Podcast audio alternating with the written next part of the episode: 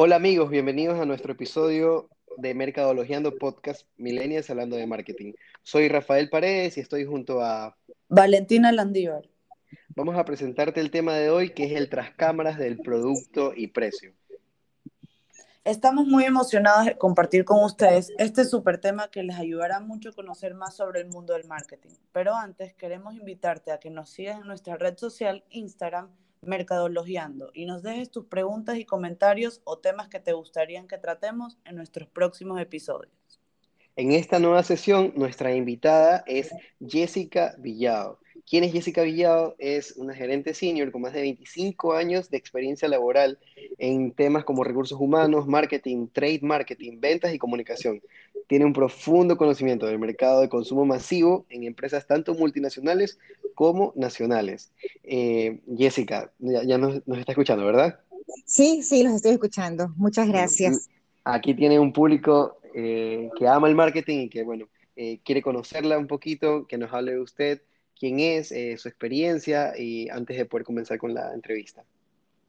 Bueno, primero muchas gracias por la invitación y feliz de poder conversar, porque pues bueno, básicamente eso es conversar, como bien decías, algunos añitos ahí.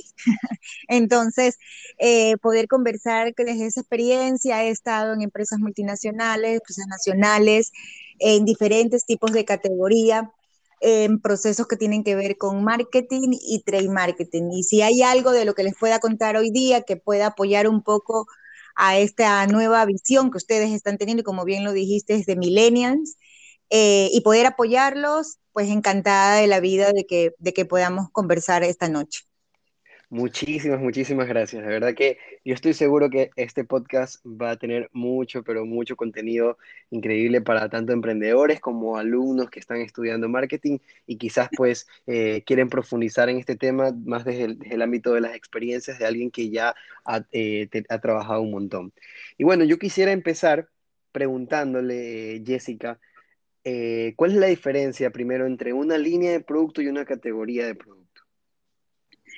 Bueno, ahí te lo diría de manera general, un poco para arrancar hablando ya de líneas y de, y de categorías. Una línea suele usualmente estar por un, eh, definido por un grupo de artículos que puede, están relacionados, se producen tal vez de la misma vía, este, y están dedicados a usos similares. Por ejemplo, has visto cuando están en los almacenes electrodomésticos, esas líneas blancas, líneas electrónicas. Y cuando hablas un poco de las categorías de, de productos, eh, se pueden estar relacionados a ítems dentro de, de una categoría que son eh, productos que son con ítems complementarios o sustitutos. Okay. Por ejemplo, en los canales escuchas mu- mucho desde marketing las categorías, o cuando haces estudios, las categorías, por ejemplo, categoría de higiene, categoría de alimentos, categoría de enlatados. Entonces los clasificas así. Pues no sé si ahí más o menos voy respondiendo lo que... Sí, yo creo que, que, que aclara la diferencia. Claro que sí. Ahora yo le quería hacer una pregunta. Ya que conocemos cuáles son la, la línea de producto, la categoría, quisiéramos saber con qué objetivo se establece una medición para un producto. Estamos hablando de la eficiencia, cómo se puede medir, inversiones previstas, inversiones realizadas y la rentabilidad de ellos.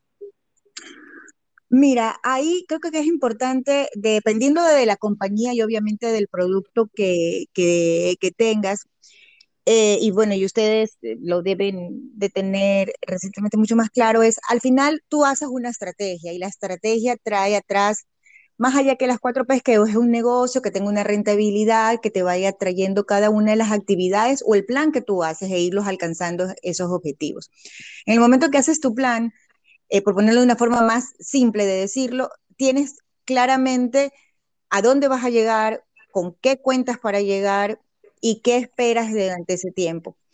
Eh, yendo ahí al punto que me decías de la rentabilidad, yo te digo, al final tienes un producto, lo quieres vender en un canal. Para estar en un canal de venta, eh, digas que si es tradicional o es un canal de autoservicios, la verdad es que estableces de qué manera llegar al consumidor o al, o al shopper, y con eso la inversión que viene atrás.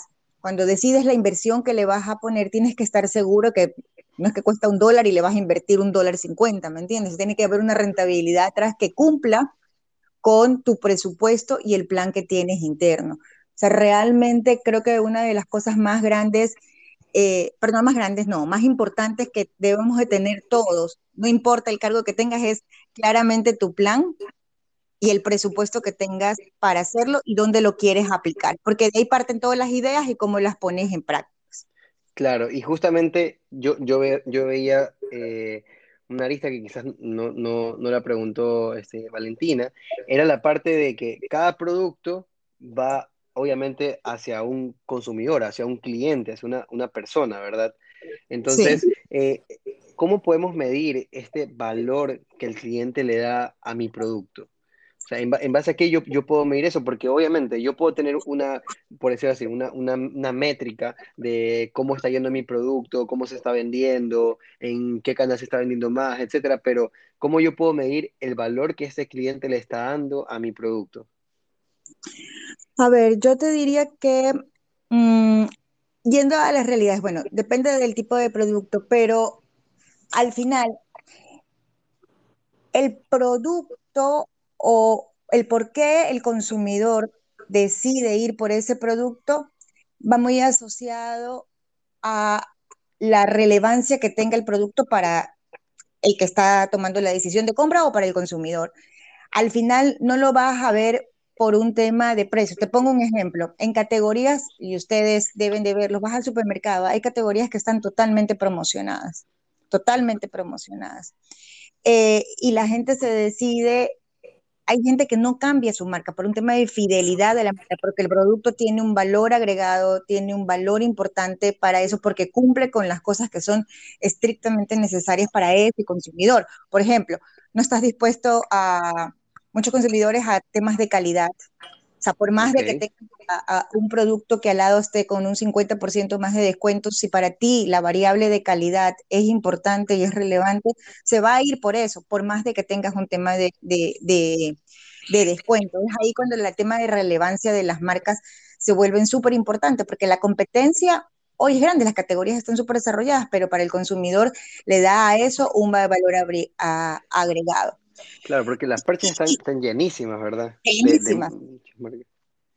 Bueno, Ajá, y, y, y, perdóname, perdón, y ahorita, que nos, ahorita que nos está hablando de las perchas, usted, ¿cómo, ¿cómo es la división de según las marcas que destina cada autoservicio o cada, cada lugar donde el precio, o sea, donde se vende el producto? He visto ahora en los supermercados que dan a las a las marcas ecuatorianas, artesanales, un lado en la percha. Ya no necesariamente tiene que ser eh, de una sola marca.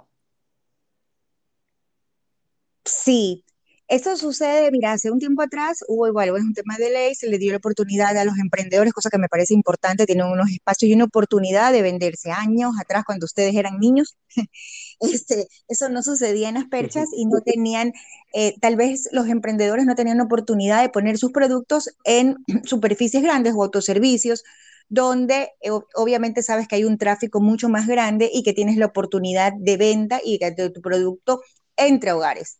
Entonces, eh, hoy hay esa oportunidad. Oportunidad, ustedes saben que tienen una percha y esa percha tiene una cantidad de espacios asignados a cada una de las marcas. Esas marcas, esos espacios están asignados eh, netamente a un tema de rotación de producto. Entre más rota tu producto, también te van dando más caras o más espacio, ¿no?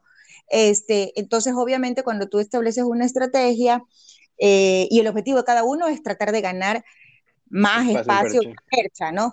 Este, pero obviamente cuando una marca es más fuerte, tú ves dentro de una misma categoría más eh, caras, por decirlo de alguna forma, este, con presencia de esa marca.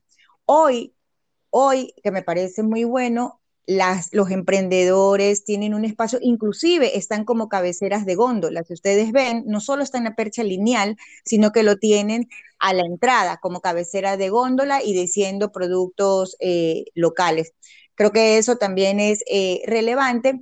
Y otra cosa que pasó, yo no sé, ustedes estaban bastante jovencitos, eh, después del terremoto de hace seis años, muchas categorías yeah. una, cambiaron sus dinámicas, y dos, también qué pasó es que el producto o lo local cobró mucha fuerza, ¿no? Entonces se le dio bastante relevancia a lo, a lo, a lo local. Comenzó una ola de mucho, de mucho de orientación a productos locales, a incentivar lo nuestro, eh, y en sí, seis años, eh, donde también lo local retomó Una, un, un protagonismo dentro de, de, de, la, de las perchas. Entonces, y hoy, que ustedes son millennials, va, este, valoran mucho más los productos que son locales y hay más emprendedores atrás. Antes, generaciones de antes, no es que no lo valoraban, tal vez, sino que no se le daba la relevancia o las comunicaciones. Si ustedes ven ahora que tú pongas hecho en Ecuador, producto local que te da... Eh, le dan más patriotismo, relevancia. Patro, patriotismo ahí a la gente de comprar. Y es una cuestión claro. de orgullo. Ajá. Entonces creo que hay varios factores que han hecho que para lo que es emprendedor o, o local cobre una relevancia más importante. No sé, Valentina, si un poco respondí tu pregunta. Sí, de repente claro que sí. Párame cuando quieras. no, no claro que sí, claro que sí. Justamente a eso iba. Que en realidad, como usted decía, es un valor agregado y le dan mayor, o sea, le dan Eh, oportunidad de presencia a marcas que recién están empezando. Entonces es bueno eso de ahí, es una oportunidad grande para los emprendedores. Claro, y yo también quería quizás volver un poco el foco a quizás, eh, por ejemplo, hablando ya de una multinacional. Es, es verdad que eh, dentro de las perchas, obviamente, digamos la categoría de enlatados, ya. Suponiendo que estamos en, en un... En, en un mi comisariato, un super maxi, en la, en la parte de enlatados, obviamente, de, dentro de esta categoría yo tengo un sinfín de productos. En, en base a qué yo como, yo como marca decido qué peso tiene cada producto dentro de esta categoría, hablando, por ejemplo, de tamaños o de, de diferentes presentaciones, eh, precios. ¿Por qué? ¿Por, ¿Por qué lo pregunto? Porque, por ejemplo, yo sí me he dado cuenta que a veces me ha tocado por cuestiones de trabajo entrar al Tía del centro y me he dado cuenta que a veces yo he querido comprar ahí un, una lata de atún y ellos no tienen la presentación que, yo, que generalmente compramos en mi casa, que la compramos aquí en el comisariato de, de, de Miraflores, y no la tienen. Entonces, tienen unas más pequeñas, tienen unas gigantes. Entonces, ¿en base a qué eh, uno, uno puede medir el peso que tiene cada producto dentro de una categoría? Ok, ahí te la respondo desde... Desde dos vías para, yeah. para, para ahí creo que responder. Una, desde caras a cómo lo podría estar pensando el supermercado, y otras desde caras a uno que trabaja en una empresa, ¿ya? Y tienes el producto. Eh, los supermercados tienen diferentes, eh, ellos tienen clasificados por hipermercados, por supermercados o por pequeñas tiendas, también muy parecidas a supermercados. No voy a hablar de cadenas, pero si tú vas, tú tienes unos que son megas, otros que son unos supermercados y otros que son unas pequeñas tiendas donde eh, venden productos que son de valor menor. Entonces, por darte una idea, ellos clasifican, le pueden comprar a la misma compañía, como cara del, del supermercado, compras a la misma compañía, pero tienes tus portafolios distintos para cada uno de tus segmentos de tiendas de supermercados. ¿Por qué? Porque van diferentes tipos de, de clientes.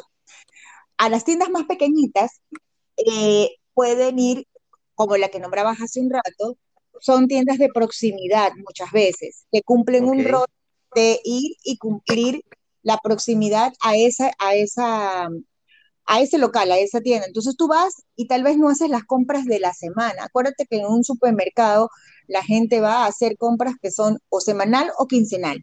No compras diarias usualmente, para eso cumple el canal tradicional ese rol en, en, en ir a compras que son instantáneas, de momento, ya, son del día.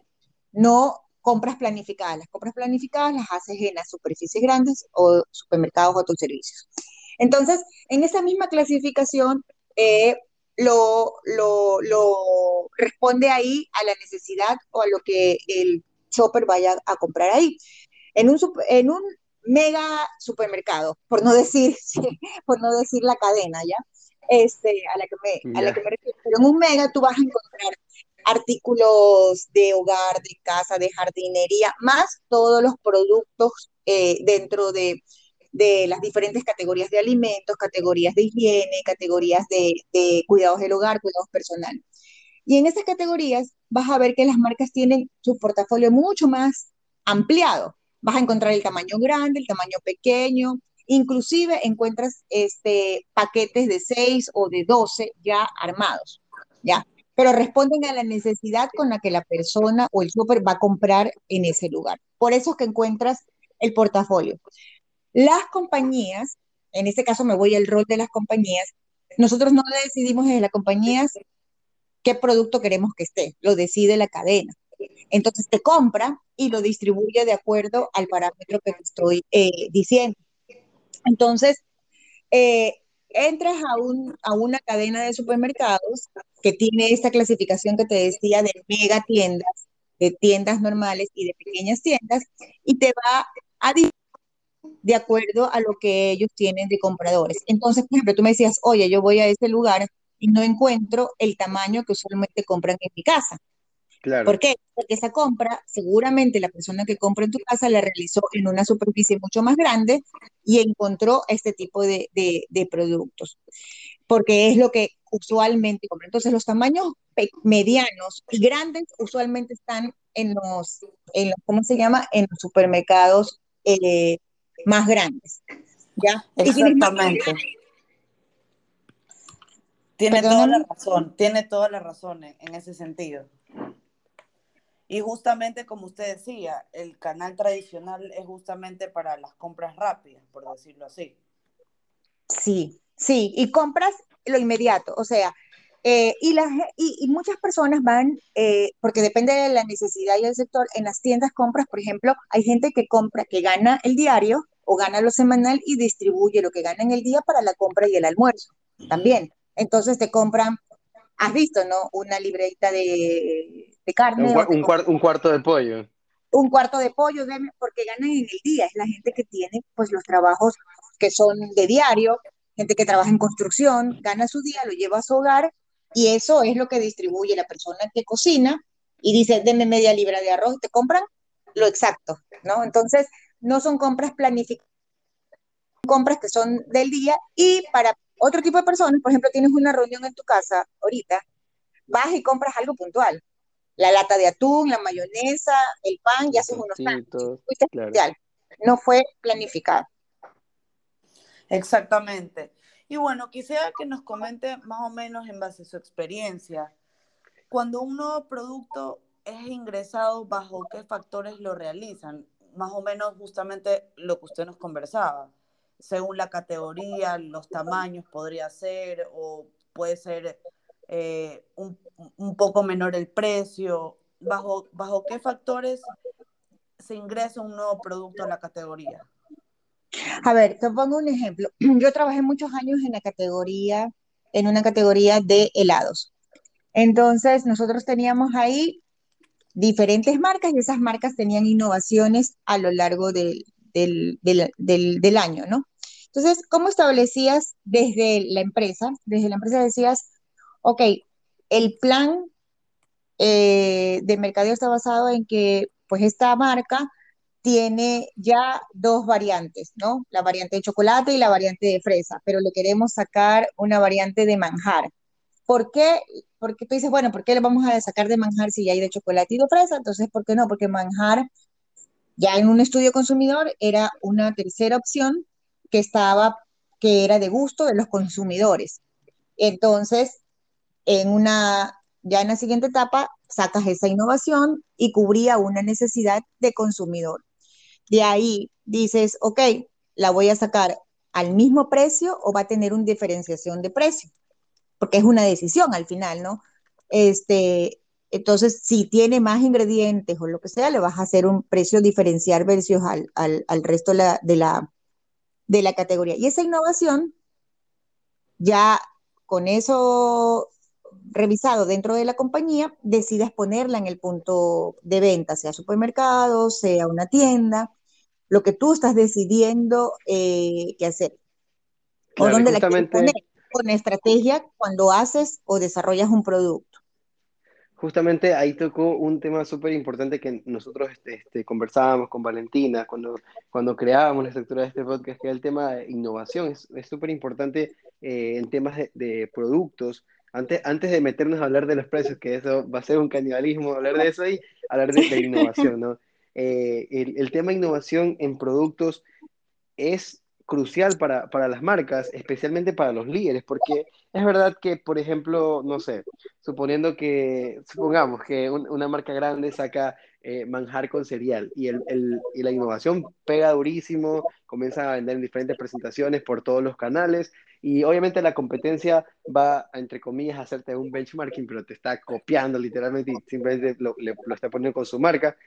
Ahí viene la pregunta, ¿no? El tema innovación dentro de los productos, ¿cómo se maneja? Eh, eh, ¿Cada cuánto se tiene que realizar una innovación en productos? ¿En qué categorías eh, es, es, no, no es bueno realizar innovaciones? ¿En qué categorías sí es bueno? ¿En qué tipos de productos? Nos, si nos puede comentar algo con respecto a la innovación.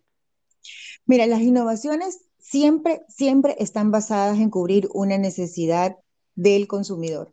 O sea, no la puedes sacar desde el yo creo, sino que tiene que estar basada siempre en una necesidad de, de, del consumidor, porque si no, no vas a cubrir esa parte, ¿no? O sea, no vas a cubrir. Si yo decido mañana sacar una innovación con, yo qué sé, vamos a suponer en una categoría de helados y decido que es el helado de, eh, de menestra, y eso no lo estoy viendo que es algo que el consumidor lo está pidiendo, primero que ya no, no vas a tener claro a qué objetivo, a qué público vas a llegar, cómo quieres llegar, en dónde lo vas a vender, qué necesidades vas a cubrir. Entonces, una innovación desde cualquier categoría tiene que cubrir una necesidad, porque si no va a ser plata perdida en el, en el, en el, en el tiempo. Tiene que tener una razón de ser. Entonces, siempre por eso, y te, se los decía inicialmente cuando me preguntaron, yo les decía, tiene que haber un plan y un presupuesto siempre, ¿no? O sea, lo básico nunca va a cambiar por más que pasen los años. O sea, tienes que tener un plan y un presupuesto.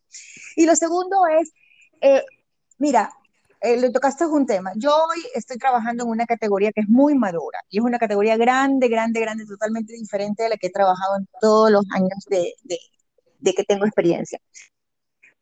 Atrás retos. Y nosotros acabamos de sacar una innovación hace un mes eh, donde hay los competidores y están los, eh, los players de esta categoría con muchos años.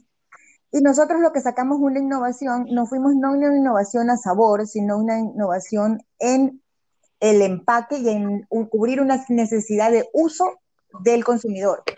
El okay. consumidor de la categoría de atún, abres la lata de atún y tú la abres... Eh, la abres eh, con el abre fácil, o sea, la latita la mueves con el anillo. Nosotros acabamos de sacar una innovación en el atún que Manaví, que yo manejo, eh, con un super abre fácil, que es como una, una lámina de aluminio, como un easy peel, una lámina de aluminio. No vas a pasar por esto de, del anillo que abres de las, las la latas. La típica se te rompe eso. Se te rompe todo, esto no.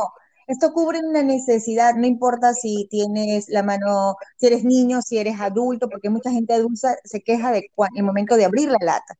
Entonces, nosotros acabamos de sacarlo este mes pasado, eh, esta innovación este, eh, se llama Super Abre Fácil, y lo que hace es cumplir una necesidad que la gente tiene. Todos los consumidores de latas de atún se quejan, o no se quejan, no, sino que digamos que preferirían tener una lata que fuera mucho más fácil de abrir. Entonces, desde una marca como la nuestra, en este momento sacamos una innovación que vino a cubrir una necesidad del consumidor que no iba a sabores, sino que va a un tema de forma de uso. Y estamos variando una forma de uso. La gente, los consumidores van a ir a una lata que van a encontrar abriéndolo mucho más fácil. Entonces, ahí es donde yo te digo, tú puedes innovar, pero siempre teniendo presente tu objetivo de cubrir una necesidad del consumidor. Desde uso, desde empaque, desde sabor, tienes que estar claro en esa parte. No claro, sé si por ejemplo, a mí se me viene a la, a la cabeza la parte de, de las, las salsas de, de tomate, la mayonesa. Yo me acuerdo cuando yo era niño, la, la salsa de tomate venía primero en, en botella, en botellas de vidrio, la de los Andes. Exactamente. Y luego, y luego se pasaron, luego se pasaron a esto, no sé cómo decirlo, pero son como unos empaques. Sachet. Pero eh, no, pero ya, pero tenían, ya, los primeros sachets que no, no tenían la boquilla, y era horrible porque abrías, y después esa, esa, esa mayonesa, esa, esa, se ponía horrible.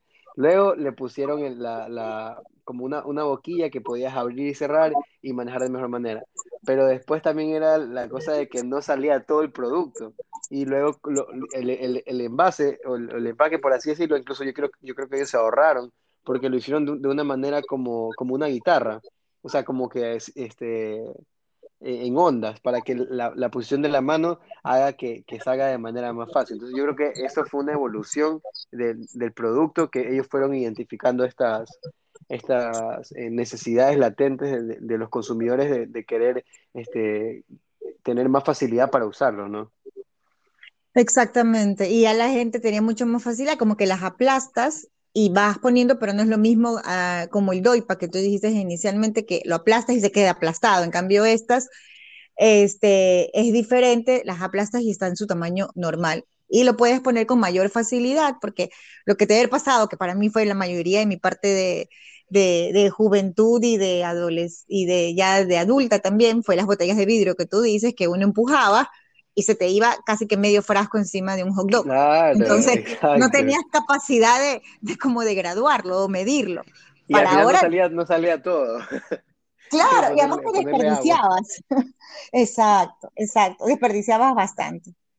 Claro, esas botellas después servían para muchas, la, la, las amas de casa le daban muchos usos a esas botellas, pero bueno, es otro tema. Pero la verdad que es muy interesante el, el tema de la innovación. Yo creo que va, eso podría ser un capítulo, hablar solo de las innovaciones de los productos y cómo estas pueden eh, solucionar problemas de, de, de los consumidores. Ahora sí, yo creo que es hora de entrar al, al, a los precios. Yo creo que, por ejemplo, obviamente, un, una métrica de precio me ayuda a mí a evaluar la calidad de un producto, me ayuda a analizar este, el costo de, de este producto, determinar cuándo eh, el producto nos va a generar ingresos y a qué plazo, ya sea mediano, corto o largo plazo. Este, ¿nos podría hablar usted un poquito de este tema de el precio de, de un producto? ¿Cómo, si es un, si es un producto nuevo, cómo yo establezco el precio en base, en base ya sea a mi competencia, en base a la capacidad del cliente que tenga de pagar? O sea, ¿qué factores se tiene para establecer el producto, un precio correcto para, para mi producto? Porque obviamente si no pongo un precio correcto, toda mi estrategia se, se puede ir al piso, mi inversión en publicidad y todo, ¿no? Claro. A ver, yo te diría es... Eh... Y, y, y lo vuelvo a poner como en dos partes, ¿no? Este, la primera es, eh, uno tienes que saber cuánto cuesta tu producto, o sea, tu producto que quieres hacer. Y cuando te digo saber qué cuesta, es todo el costo que va a estar relacionado a ese producto, costo total. Luego, para que le puedas poner el precio, porque al final, sabes, el costo del producto, te cuesta un dólar fabricarlo, eh, y lo vas a vender a uno con treinta, ya sabes que te van a quedar treinta centavos para poder usarlos, en distribuirlos, en venderlo, en promoción. O sea, tienes que tener ese cálculo correcto, ¿no? Eh, para definir el precio, que es lo que hablábamos ahorita, tienes que saber a dónde tú vas a competir, cuál es el precio que está eh, manejándose dentro de esa categoría que tú estás, vas a entrar, con los productos que son parecidos a ti y que cumplen la necesidad, porque como bien lo decías, yo no puedo ir a sacar, por ejemplo, un, yo qué sé, vamos a las salsas de tomate que decías ahorita, ¿no? Una salsa de tomate que toda la categoría se vaya a mover en ese tamaño que tú quieres sacar, quinientos gramos, vamos a suponer, eh, toda la categoría con un producto muy parecido se vende en un dólar cincuenta y tú vas a sacar un producto que cuesta cinco dólares, ¿sí me entiendes? Estás Vas claro. a estar totalmente perdido eh, en, en, en eso. Entonces, obviamente, siempre tienes que saber qué pasa en la categoría, cuáles son, qué está, cuál es el precio que están teniendo los otros ítems, y con eso saber también dónde tú te vas a, la estrategia de tu producto. Te vas a ir a hacer un producto premium, te vas a hacer un producto estándar, o vas a hacer un producto low cost, ¿no? Porque si decides el low cost, cuando tú defines tus costos, vas a ponerle, obviamente, cosas relacionadas a low cost. Entonces, tienes que tener súper clara la estrategia eh, de tu producto y dónde lo quieres eh, posicionar, ¿no? Pero tienes que saber qué pasa en el mercado. Siempre, siempre, siempre, siempre, siempre, siempre tienes que saber lo que pasa en el mercado, los productos que hay, a cuánto se venden, este, y con eso poder tener un promedio de precio con el que podría salir. Para hacerte un resumen, no, no, no sé si ahí tienes más sí, preguntas. Sí, me, me, me quedó súper claro. Incluso ahorita, eh, Valentina... Yo justamente tengo una, una pregunta, o sea, más o menos es, no es una pregunta, quisiera saber en base a su experiencia, si es que usted alguna vez vivió o presenció una mala fijación de precio y eso hizo, ocasionó un, una baja de ventas o, algún, o tuvieron que quitar el producto de la percha para volver a reestructurar todo, algo, sí. algo, algo en base a su experiencia. Sí. Sí, y sí, y el precio es un tema súper sensible. Mira, nosotros, no voy a decir la categoría, ¿no? Pero tuvimos una experiencia. El producto estrella de una categoría en la que estaba, en la que estaba era el producto que mayor volumen tenía, pero dentro de todo el portafolio tenía el, uno de los márgenes más pequeños. Y hay categorías donde el precio mágico es relevante. Cuando es precio mágico, quiere decir, para las empresas, precio mágico son... precios que terminan en cinco o en cero, ¿sí me entiendes? O, o son de moneda, perdóname, veinticinco, cincuenta, eh, setenta y cinco o un dólar, porque son precios eh, que en el canal tradicional se mueven mucho, ¿no? Entonces, tú, claramente la gente siempre tiene esas monedas. Entonces, en esta categoría, nosotros estábamos muy fijados con un precio mágico y durante algunos años mantuvimos ese precio mágico en ese producto, que era el de mayor volumen, de menos margen, pero era el que te ayudaba a entrar a, la, a, la, a las tiendas, te hacía rotar toda la categoría. Entonces, yeah. eh, habíamos por mucho tiempo mantenido eso como una estrategia, y era una estrategia en decisión. Vinieron unas personas diferentes eh, y al negocio internamente, y por más que se dijo, no, dijeron, no, no, no, no, lo vamos a mover. Y lo pasaron a cinco centavos más. O sea, lo cambiaron de precio. Eh, yeah. Eso fue un impacto, eh, o sea, todos sabíamos y no se pudo hacer, y la persona que tenía que tomar la decisión optó por esa, por esa decisión, la cabeza del, del, del, del, del país, y tomó por esa decisión. Mira, bajaron las ventas un veinticinco a cuarenta por ciento en dos meses. O sea, fue una cosa tan sensible. ¿Por qué? Porque en ese producto, esos cinco centavos más eh, significaba como un incremento de un treinta, cuarenta por ciento, y segundo, dabas un espacio a la competencia con un producto muy parecido, eh, que era, ellos sí estaban en el precio que nosotros estábamos. Entonces, es súper importante saber cuándo el precio te puede mover mucho todo tu, tu, tu categoría, todo tu portafolio. Hay una estrategia atrás, entonces es muy importante. Tú me decías una experiencia, yo te diría, esa es una experiencia que por muchos años la peleamos, la logramos hacer, pero cuando hicieron ese cambio fue terrible. O sea, bajaron las ventas totalmente. Imagínate un producto que significaba para la categoría un treinta por ciento, treinta y cinco por ciento de todas las ventas.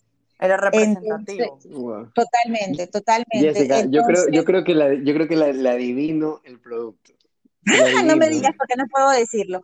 Pero en todo caso, se volvió. No, porque para es que yo, es que yo creo que yo creo que yo viví ese proceso, porque y si no es, no importa, pero yo lo voy, yo voy a decir con qué producto, porque no tengo ningún producto de nadie, pero yo creo que, yo creo que es un helado polito, el polito, porque me acuerdo que el helado costaba veinticinco centavos.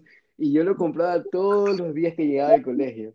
Y un día llegué y costaba treinta centavos. Y no tenía cinco centavos más. Y fue como que, chuta, o sea, ya no lo pude comprar. Y, fue, y, y, y realmente, yo me acuerdo que ese día dejé de comprarlo. Y yo lo volví a comprar cuando comenzaron a sacar diferentes eh, tipos de polito. Y eso me llamó la atención y volví a comprar el polito que volvió a veinticinco centavos. No sé si sea, pero me, me, parece una, me, me hizo acordar a eso ahí, esas experiencias de mi vida. Pero bueno. Sí, no, hay, por eso, hay, hay momentos, hay momentos que, que, que, y por eso, pues, Valentina, me preguntabas, eh, hay momentos que, el, que, que, que sí, una decisión de precio eh, hay que verla con la estrategia que tienes dentro de las, de las, cate, de las categorías, el mercado, y para entrar, ¿no? Y también cuando decides incrementar o, o, o, o bajar el precio, o sea, mucho el mercado te va dando las señales por dónde ir. Ok. Bueno, yo, yo creo que con esto eh, Valentina, hemos abarcado todos los temas que, que, que queríamos con respecto a productos, a precios. Obviamente hay muchísimo más que ahondar, pero bueno, chicos, a las personas que nos están escuchando, eh, esperamos que esto sea un abreboca para que ustedes sigan investigando, sigan este, apasionándose mucho por el tema quizás de, de, del trade marketing o, este, o vaya, vaya, eh, vayan muchos por este, trabajar en una multinacional, que muchos de los jóvenes que estudiamos esta, eh, una carrera como marketing nos, nos mueve la idea de, de, en un principio, ¿no? De trabajar en una, en, una, en una multinacional y trabajar con esto, estas marcas grandes y esto, este tipo de productos. Yo quería, este, Jessica, hacerle una última pregunta que es como un abreboca para el próximo capítulo, eh, que, que tiene que ver con el, con el tema del Big Data Analytics. ¿Por qué? Porque yo creo que este, esta herramienta que se está usando actualmente en el mercado permite conocer eh, lo, lo, los datos, ana- aglomerarlos, analizarlos y tomar decisiones, ya sea decisiones comerciales, decisiones de, de promociones, de, decisiones de, de qué, eh, qué publicidad hacer, cómo hacerla. Eh, yo quisiera que usted nos hable un poco de, de, de esto de aquí, de cómo, cómo se está moviendo en, en el mercado actualmente. Mira, yo creo que ustedes tienen una, yo diría unas, vamos a ponerlo como suerte, pero no sé si la palabra correcta sea suerte, pero déjame expresarlo de esa manera. Es una cantidad de herramientas que para los que somos de algunas generaciones atrás no las teníamos. Eh, el internet, el bajar la información, este medio, o sea, una cantidad de herramientas que son magníficas, o sea, que creo que hubiera hecho nuestra vida más simple muchos años atrás. Y una de las cosas que también creo que, que, que es súper relevante es eh, la información y cómo tenerla y ahora con Big Data, Y, y, y análisis, cosas que puedas tener. La información es súper relevante, pero lo que, eh, mi único consejo es la calle, el mercado, más la información, hacen que puedas siempre tomar las mejores decisiones correctas con el mejor criterio, ¿sí? Porque la información a la base la tienes ahí y vas a poder analizar y hacer dos mil escenarios, pero tienes que conocer el negocio en el que estás, la categoría en la que estás y dónde se vende tu producto, y eso al final tienes que ir a la calle, conocerlo, ver a tus consumidores, ver qué quieren, y con eso puedes complementar. Claro, o sea, como que conectar estos dos mundos. Exactamente, pero la Big Data es una, eh, yo creo que, que es súper relevante para poder tomar las decisiones, porque además que la tienes todo junto, ¿no? Puedes tener toda la información ahí, las variables, y ya tú juegas con las variables, ¿no? Y tienes, y sacas los diferentes escenarios. Creo que eso es una, una, una gran herramienta que tienen ahora. Pero no, mi único punto es, no se basen solo en eso para tomar las decisiones, sino que también conozcan los otros aspectos que hacen que su producto o su categoría vaya a ser relevante. Listo, Jessica. Muchas gracias por su respuesta.